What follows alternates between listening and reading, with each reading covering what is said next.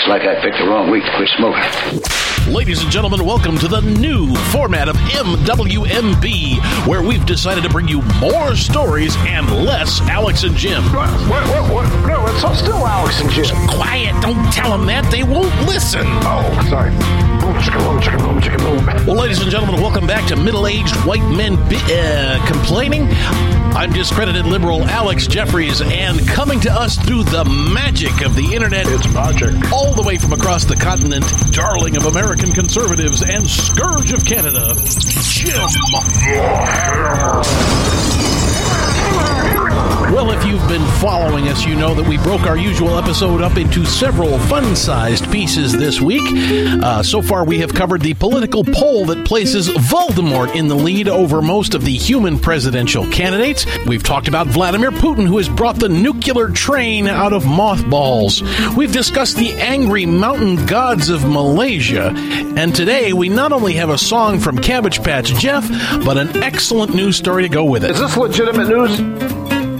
It's all legitimate news, as far as I know. We, as far as I know, none of this stuff is an internet hoax, and I do try to verify it by picking it up. Now, that does not mean, and, and in fact, in fact, this story that we're going to hear now may explain a lot about the kind of stories that we're reading more of these days. However, uh, we'll roll it anyway. Um, so Jennifer is going to bring us a a news story about news right now. Doink.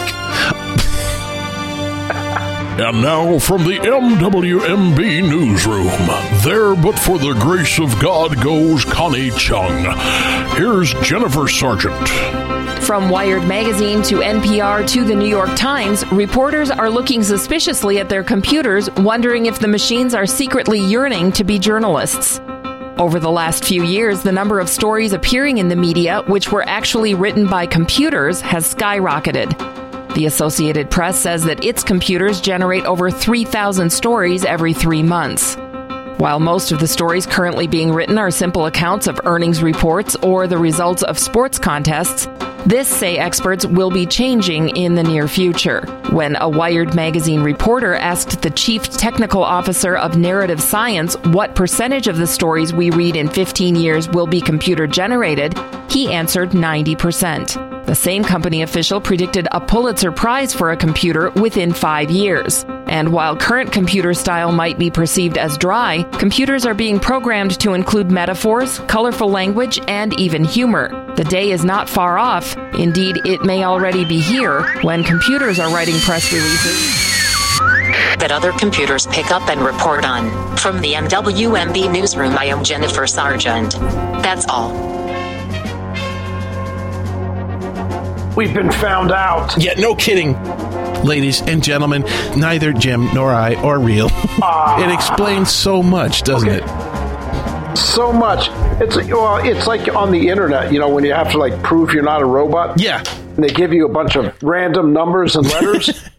Yeah. Would- wouldn't a ro- wouldn't a robot really be good at that?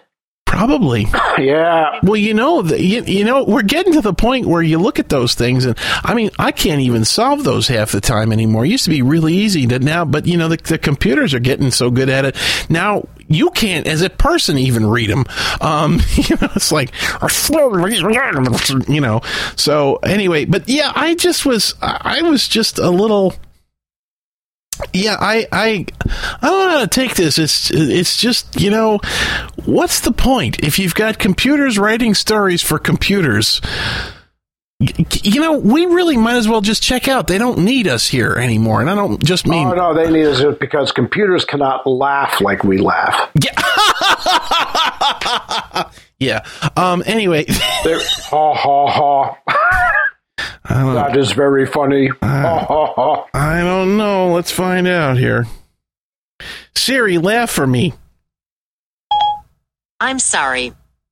Oh, I guess she can't do it. In a couple of years, she will. He can't do it, so we still got a niche. There we have it. And on that note, I would suggest that we, uh, it being that time of the week, I would suggest that we sit back now and enjoy the musical stylings of Cabbage Patch Jeff. Melodious tone. Yes.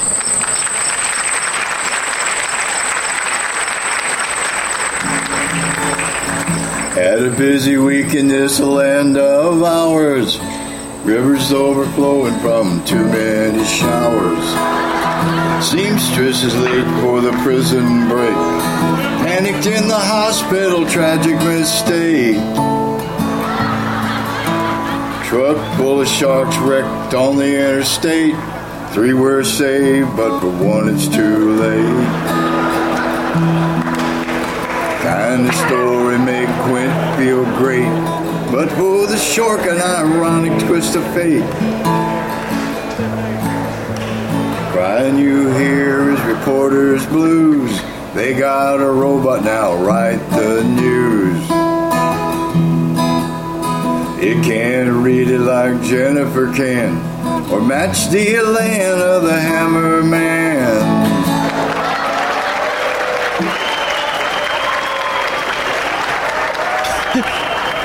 And that's why computers will never replace us. Booba doo boop boop boop. Oh, it's Yeah. all over. yes. Thank, Thank you, Jeff. Jeff. That's a vote of. I think it's a vote of Oh, confidence. I think it's a vote of confidence that, you know, I, what you said, however, leaves me starkly cold. Computers will never replace us because computers have better things to do than produce MWMB. Yeah, they, they have to do sports scores. Uh, yeah, sports scores and uh, little league games and, and, you know, interesting things. Well, that's the end of this fun sized episode of MWMB. By the way, congratulations to Cabbage Patch Jeff for being able to fit all of the week's news into one song. And if only I hadn't sat on producing this show for two weeks, it might have been, been relevant to you. At any rate, we have one more episode in this series, and we will tell you all about the sharks on the interstate. So come back and see us again on MWMB. Bye-bye. Bye bye. Bye bye now. Bye bye. Bye bye. Okay, stop.